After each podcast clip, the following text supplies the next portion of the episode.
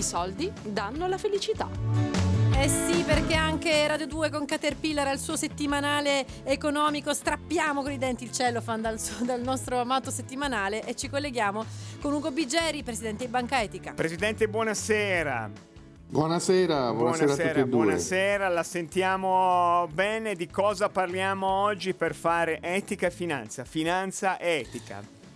Beh, oggi, visto che questa settimana abbiamo il 21 di marzo, la giornata della legalità promossa da Libera, che sono Vero. anche amici vostri, pensavo di parlare di mafia e finanza, che Bello, sarebbe un bello. argomento da, da- da tenerci impegnato a lungo, ma magari riusciamo a dire qualcosa anche Bello, bello. Noi, noi preannunciamo che abbiamo già optato Don Ciotti per una telefonata il 21. Il suo ufficio stampa dice non siete i soli, ma noi ci stiamo provando. 40 minuti di, di telefonata con il nostro amico Don Ciotti. Ma Ugo, invece, eh, Bigeri, in- come possiamo riassumere il rapporto tra finanza e mafia?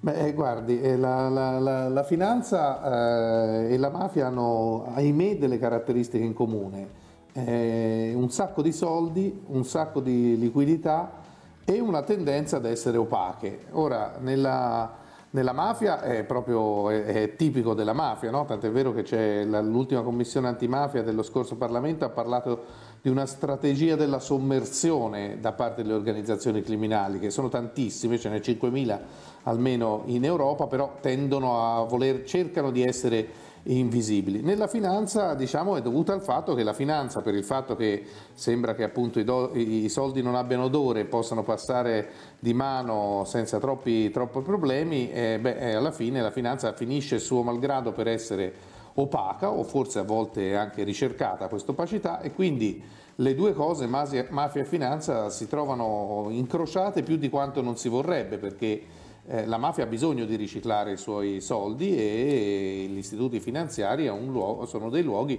dove questi soldi possono essere rimessi, rimessi in circolo. Quindi sì, c'è, un, c'è ahimè un legame e c'è per fortuna anche tutta una serie di leggi che cercano di, di, di attenzioni che cercano di impedire questo, tutte le attività antiriciclaggio. Ecco, nelle attività antiriciclaggio vuol dire che le banche quando vi fanno firmare a noi cittadini e cittadine un sacco di fogli, in realtà devono accertarsi dell'identità di chi apre un conto, quindi la- l'adeguata verifica de- de- dei soggetti, devono capire se gli spostamenti di, di denaro hanno senso, non perché hanno un atteggiamento burocratico inquisitorio, ma per trovare eh, eventuali operazioni sospette. Ecco, in Italia l'anno scorso sono state fatte 93.000 segnalazioni all'UIF, che è la, la parte di Banca d'Italia che si occupa delle segnalazioni sospette, solo 1.000 su temi di terrorismo e le altre 92.000 su altro che generalmente questo altro ha a che fare o con corruzione o con riciclaggio di denaro o con attività criminali e potenzialmente mafiose. Quindi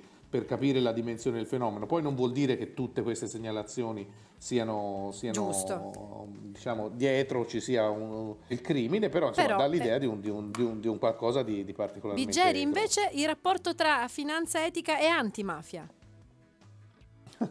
Beh, allora in Italia ci sono state una serie di leggi, in questo siamo stati all'avanguardia, in cui per colpi mafiosi, ad esempio, si, eh, eh, si possono sequestrare i, i beni, si parla di confische allargate, quindi si può conqui- con- confiscare anche beni dei, dei- dei congiunti e eh, appunto anche destinarli ad uso sociale. E in Italia ci sono tante esperienze di questo tipo, 770 beni riutilizzate, di nuovo Libera è una delle realtà, ma non è la sola eh, tra- che promuove questa cosa, Banca Etica è, tra, tra- è- parte del consorzio Libera Terra, finanziamo molte di queste realtà confiscate dalla mafia e sono un buon modo per rimettere in piedi un- un'idea di economia diversa proprio là dove ci sono i territori, i terreni, i beni eh, che i mafiosi hanno usato nel passato o che usano per fare attività o eh, criminali oppure per riciclare i proventi, i proventi del crimine. Quindi in Abbiamo- realtà con la trasparenza si può fare molto. ecco. Presidente, un pizzino che dice che lei avrebbe un allegato umano È sonoro. vero, mi sono, mi sono perso. Eh, sì, povero, povero Giuseppe, io lo manderei in onda.